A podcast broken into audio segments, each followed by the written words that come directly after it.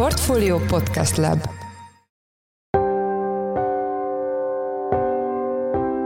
Mindenkit üdvözlünk, sziasztok! Ez a Checklist a Portfolio podcastja május 15-én hétfőn. Az adás első részében a török választás lesz a téma, amely hozott némi meglepetést. A második forduló május 28-án lesz, a következő két hét pedig a jelenlegi elnöknek, Erdogánnak lesz könnyebb, bár vélhetően az ellenzék is oda teszi majd magát. Ugye ez azt üzeni, hogy bár nagyon sokan kritizálják a török demokráciát, illetve a török demokratikus berendezkedés állami intézményeit, de végeredményében bár úgy tűnt 8 óra körül, hogy ez nem fog összejönni, de a két adatsor szinte teljesen összetalálkozott, és ténylegesen a legkevésbé valószínűbb, tehát már mint a kritikusok szempontjából legkevésbé valószínű forgatókönyv következett be. Vendégünk Kerekes Miklós, a Portfólió Globál rovatának elemzője. A második blogban az Erasmus és Horizon programokról beszélgetünk Szabó Dániellel, a Portfólió uniós ügyekkel foglalkozó elemzőjével. A téma azért aktuális, mert nagyon szorítanak a határidők, és ha a magyar kormány nem tud megegyezni az unióval,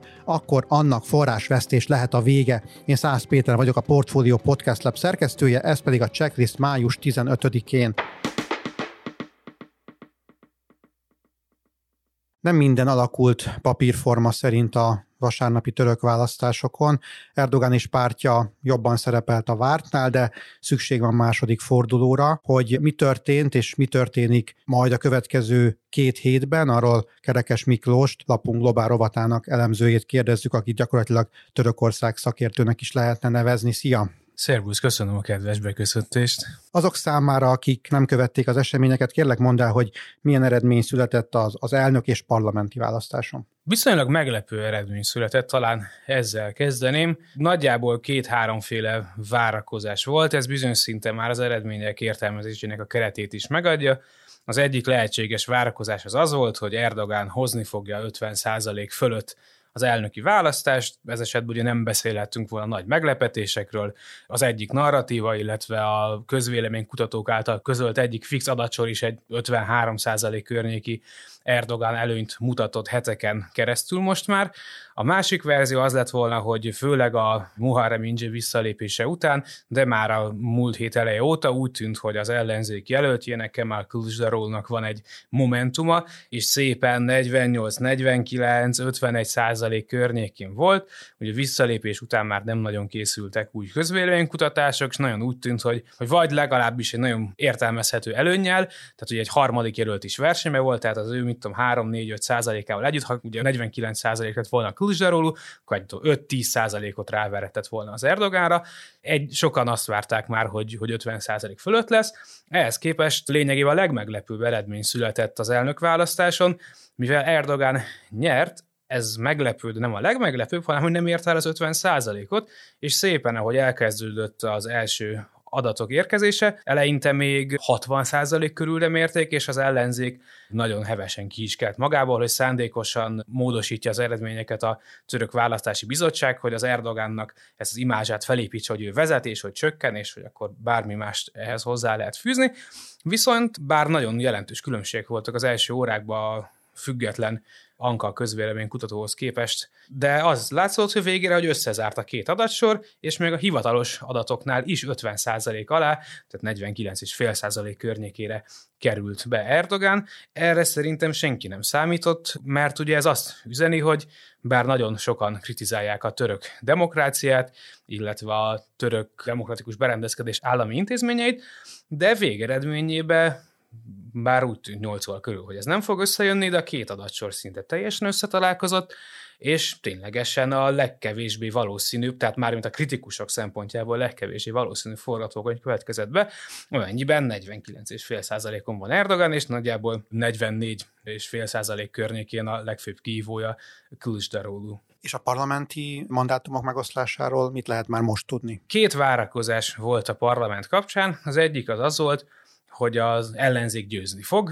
ezt nagyon sokan gondolták így, és hát ugye ez nem lett volna teljesen alaptalan, ha más nem azon egyszerű oknál fogva, hogy számos olyan tartományt érintett a földrengés, ami hagyományosan Erdogant és az ő pártját, az AKP-t támogatja, és az volt várható, hogy legalább ezeken a helyeken fognak annyival többet hozni, illetve hát az infláció és magas szintje és a gazdasági állapot romlása, és országos szinten fog annyit hozni, hogy, hogy vékony fölény, tehát sehol nem vártak nagy fölényt az ellenzéknek, de hogy egy vékony fölény meg lesz, még az utolsó pillanatban a kormánypárt név nélkül nyilatkozó politikusa is úgy számolt, hogy a rájuk kiszabott büntetés a nép részéről az nem az elnök választáson, hanem a parlamenti lesz. Az a lényeg, hogy az Erdogan nyerjen, és ugye számos kreatív módon lehet, tehát a nem voksolástól kezdve a más pártra voksoláson át, de nem ez történt, egyáltalán nem ez történt, hanem nagyjából a 600 fős parlamentbe 10 helyet veszítettek, és 320 hely környékén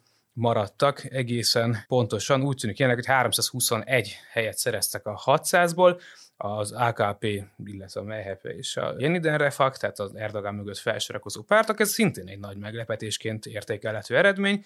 Ennek az a fontossága, hogy az már előre látható volt, hogy ha ne adj Isten második kölyel marad a választás, aminek azért magas volt az esélye, akkor aki megnyeri a parlamentet, az erre egy narratívát építhet, hogy, hogy övé a parlament, és ezért mindenképpen azt szeretnék az emberek Törökországba, hogy ne legyen megosztott kormányzás, ugye ezt mondja francia szintén erős elnöki rendszernél is látjuk, csak ott ugye ez fordítva történik a választás két része, és hát az ellenzék nagyon-nagyon nehéz helyzetbe került ezáltal, mert egyrésztről 5%-kal le van maradva Erdogánhoz képest, másrésztről pedig szinte teljesen egyértelmű módon elvesztette a parlamentet, így ha meg is tudnák ne adj Isten nyerni a második kört, akkor is komoly kihívásokkal szembesülnének. Egy kicsit mesél kérlek a részvételi arányról, ugye magyar szemmel nézve magas részvételi arány volt Törökországban, de magukhoz képest meg alacsony, ez miért van? Hagyományosan Törökországban magas a részvétel, tehát 80-88 százalék környék adatok egyáltalán nem meglepőek.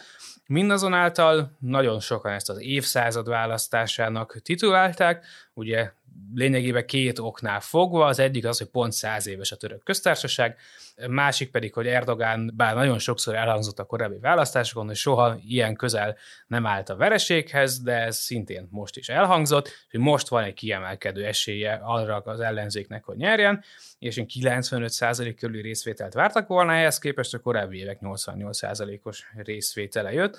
Azt még talán fontos megjegyezni, hogy úgy szerzett ennyi helyet a parlamentbe a kormánykoalíció, hogy Erdogan mögötti saját AKP pártjának a támogatottsága látványosan csökkent. Tehát, hogy a török választási rendszert azt úgy kell elképzelni, hogy tartományok vannak, és a tartományokban, ha nagyok, akkor több választási körzet van, és egy körzetbe több hely van, és így áll össze. Tehát lényegében egy teljesen egyéni rendszerről beszélünk, nincs listás, de a kormánykoalíció 49,5%-ot kapott csak, tehát nincs olyan eszeveszett támogatottsága, amire korábban nem volt precedens, és 35% környékén zárt Erdogan pártja az elmúlt 20 év legrosszabb teljesítménye, illetve mégis 50% alatt zárt Erdogan, amire szintén nem volt még példa az elmúlt 20 évben, tehát egyik oldalról egy stratégiai győzelemről beszélhetünk talán, hogy stratégiai céljait elérte, de gyakorlatilag a legrosszabb eredményeit hozta mind Erdogan, mind a mögötte lévő saját pártja a elmúlt 20 éves időszakban. És mi áll e mögött a, mondom, magyar szemben nézve magas részvételi arány mögött? Tehát valamiféle török néplélek? Magyarországról nagyon nehéz elképzelni azt, hogy Törökországban számos kacifántos dolognak az ellenére éppen száz éve működik a török köztársaság, aminek az intézményei döntő többségében száz éve működnek. Ugye azt nem szabad elfelejteni, hogy az 1923-ban megalakult török köztársaságban az első igazán több párti választás csak 1950-ben történt, 46-ban volt egy kísérlet, de a biztonság kedvéért azt még elcsalta a kormány, mert nem az eredmény született, amit szeretett volna, de 50 óta folyamatosan, bár ugye a 80-as években egy katonai diktatúra volt így kicsit limitált módon, de lényegében folyamatosan működik a parlament, és ez a parlamentáris rendszer, bár ugye most már egy néhány éve erős elnöki rendszer van. Lényeg a lényeg, hogy az intézmények mégiscsak intézmények, és az emberek sokkal nagyobb arányban párttagok például okáért, mint Magyarországon, illetve van egy olyan sajátosság Törökországban, hogyha az ember megnézi a török sajtót, lényegében a világról nincsenek hírek. Tehát, hogy csak Törökországról vannak hírek. Tehát akkor vannak hírek a világból, hogyha A. Törökországgal kapcsolatosak, B. ha nem tudom, 12 fejű majom született Ugandába. Tehát szinte ez a két típusú hír jön be csak, illetve ha valami elképesztően, elképesztően világszintű hír történik, akkor arról valami kétsoros hír még van a török egy nagyon befele tekintő társadalomról van szó, ami nagyon át van politizálva. Tehát a magas részvétel mögött alapvetően egy átpolitizált társadalom van. Ugye ez Magyarországról szélsőségesen kontrasztos, mert Magyarország pedig hát európai szinten nagyon alacsony szinteket mutat a politikai aktivitás terén, így nekünk még nehezebb elképzelni. Ami még fontos talán ezen a szinten, hogy még most is úgy, hogy ezért egy nagyon kiélezett választás volt, meg lehet azt állapítani, hogy a beszámolók alapján, hogy ez mindig egy demokrácia ünnep hogy Magyarországon ez, ez nincs meg. Tehát, hogy amikor az emberek elmennek szavazni, hogy általában iskolák mennek el szavazni, akkor boldogok. Tehát hogy, hogy azt nyilatkozták most is sokan, hogy ők nagyon örülnek, független attól, hogy mi lesz az eredmény, hogy jó hangulatba telt, békésen telt, és ismét megünnepelhették a demokráciát. Tehát, hogy, hogy van egy ilyen szokás, hogy az emberek jobban megküzdenek amúgy is az ügyeikért, sokkal inkább hajlandóak utcára menni, ami szintén Magyarországhoz képest egy nagyon erős kontrasztot alkot. Ilyen jellegű okok állnak talán elsősorban. Május 28-án lesz a második forduló. Mik most az esélyek, és nagyjából mire számíthatunk a következő két hétben? Második forduló eddig soha nem volt még a török parlamentáris rendszer, ugye azon nagyon egyszerű oknál fogva, hogy a választási rendszer nem erre van kitalálva, mármint a parlamenti, erős elnöki rendszer kapcsán pedig ez volt a második választás mindössze. Az előzőnél ugye pont az elején említett módon viszonylag vitathatóan kicsi előnnyel nyerte meg Erdogan az első körbe a választást, így a procedúra sok része most először fog a gyakorlatba megnyilvánulni.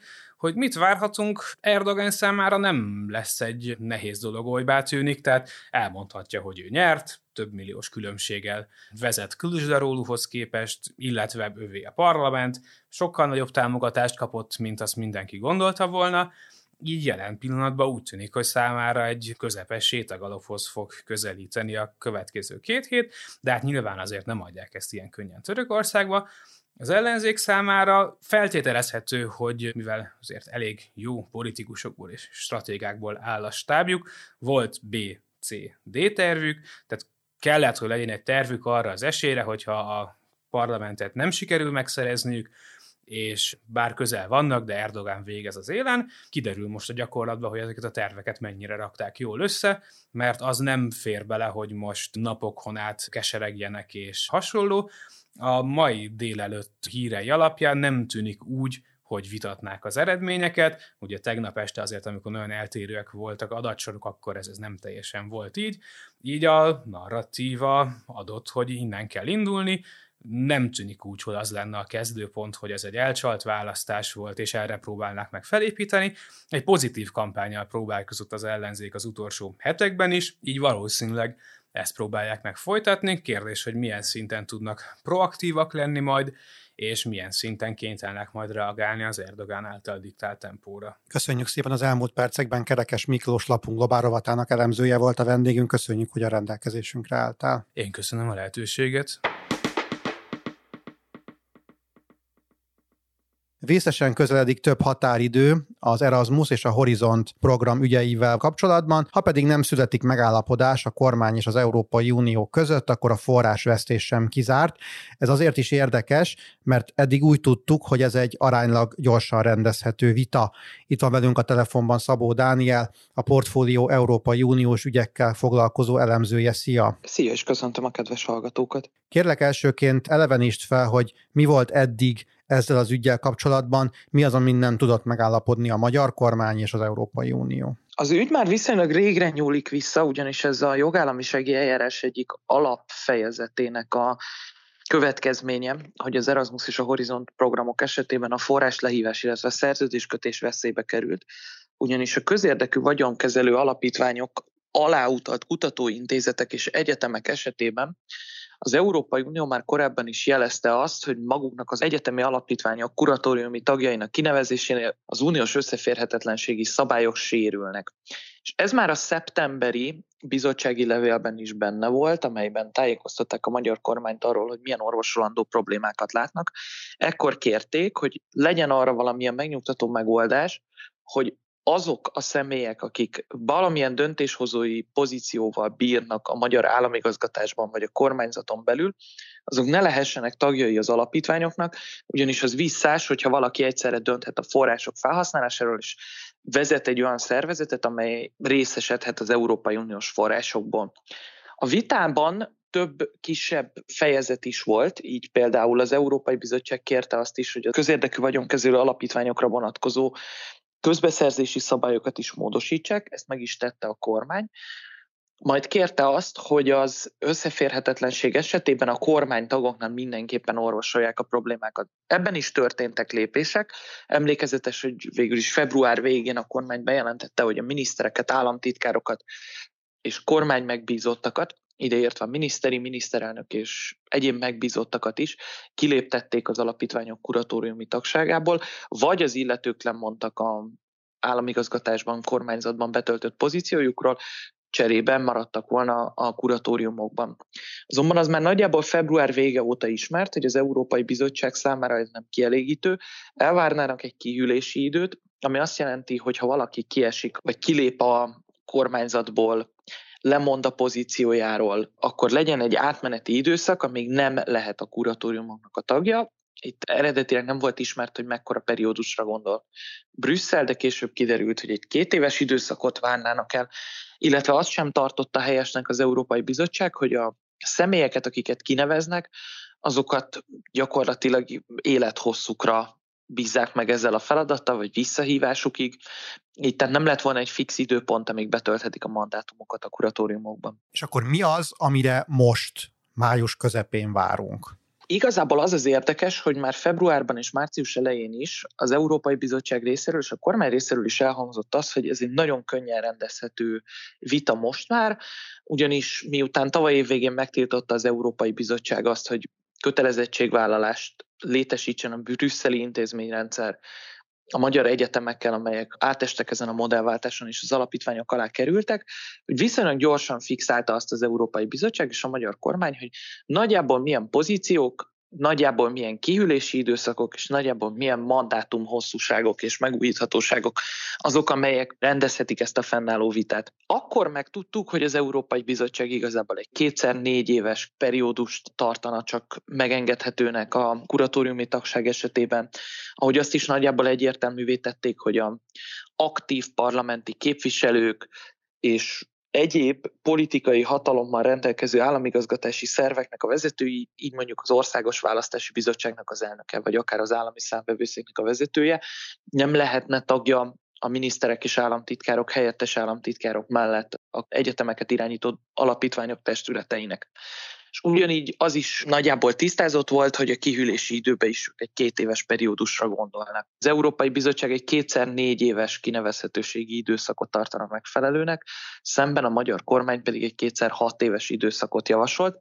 A magyar érvelés pedig arról szól, hogy miután az egyetemi szenátusoknál a legtöbbször hat éves kinevezési ciklusok vannak, ezért, hogy ne kerüljön menet közben egy váltásra sor, ezért inkább a hat éves lenne értelemszerű, mert így akkor teljesen párhuzamba futhatna a fenntartói és a szakmai oldalnak a kinevezései. Itt azt húrja közbe egy kérdést, mit kell tudni a kormány által tett vállalásokról, ezek valódi vállalások, tehát valóban közelednek az álláspontok, vagy csak újra csomagolták azt, amivel az Európai Uniónak baja van? Hát mindenképpen tett a magyar kormány vállalásokat, itt a már említett kétszer hat éves idő azért jelentősen korlátoltabb, mint amiről korábban szó volt, hogy egy élethosszig tartó vagy visszahívásig tartó időszakra nevezik ki a kuratóriumok tagjait, ahogy korábban kihűlési időszak sem szerepelt, és nem nagyon voltak olyan összeférhetetlen pozíciók, amelyek kizárták volna azt, hogy valaki egyszerre legyen az államigazgatásban, közigazgatásban és az egyetemek, kutatóintézetek vezető testületében.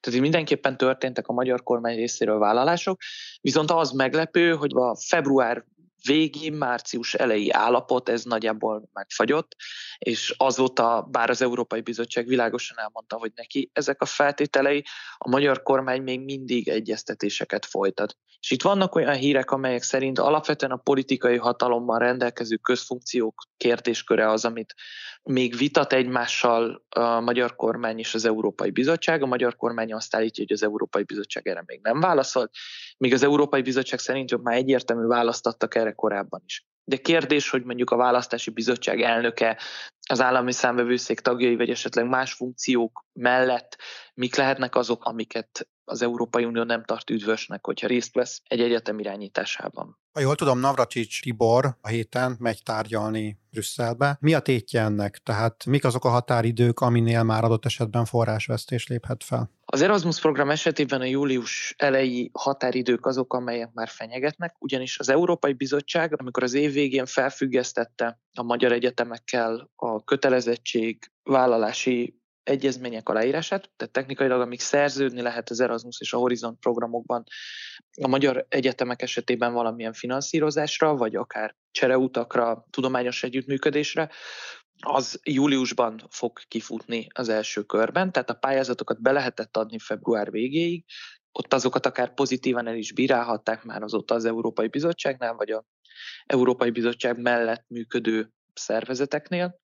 Azonban azt, hogy a szerződéseket ténylegesen megkössék és a forrás utalás elindulhasson, az az Erasmus program esetében július elején fut ki, viszont a Horizont program esetében vannak olyan kutatási projektek, amelyeknek már május végén szerződéskötésre kellene, hogy sor kerüljön, és ezek esetében már fenyeget az, hogy a magyar intézmények kieshetnek belőle. Egyébként jogi lehetőségek még adottak, tehát az uniós jogban nem feltétlenül jelent ez végleges forrásvesztést, de itt mindenképpen az Európai Bizottság és a vele együttműködő szervezetek jó indulatára is szüksége lenne a magyar kormánynak, ugyanis az egy komoly probléma lehet, hogy ebben az esetben megtörténhet az, hogy mégis engedélyezi az Európai Bizottság azt, hogy a szerződéseket megkössék, de azoknak a végrehajtását azonnal felfüggeszti.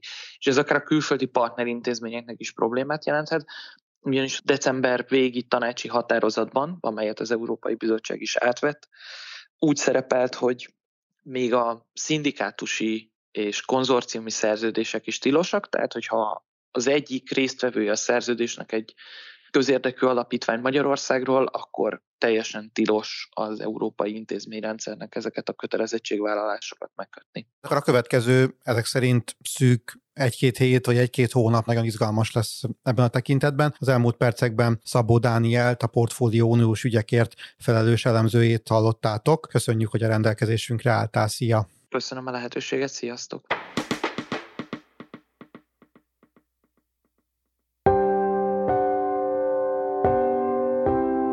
Ez volt már a Checklist, a Portfólió munkanapokon megjelenő podcastje. Ha tetszett a műsor és nem tetted volna, iratkozz fel a Portfólió Checklist podcast csatornára valamelyik nagyobb platformon, például Spotify-on, Apple vagy Google podcasten. Ha segítenél nekünk abban, hogy minél több hallgatóhoz eljussunk, értékelj minket azon a platformon, ahol ezt az adást meghallgattad.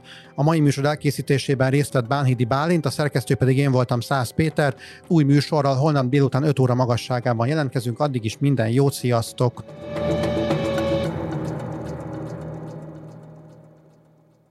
Reklám következik.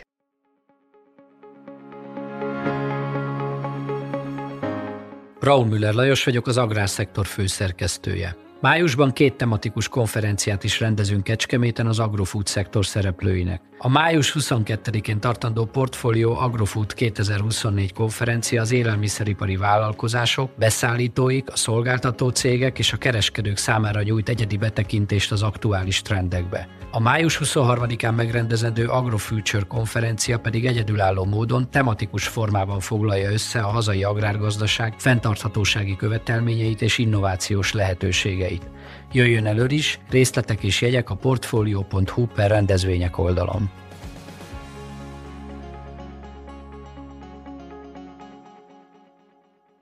Reklámot hallottak.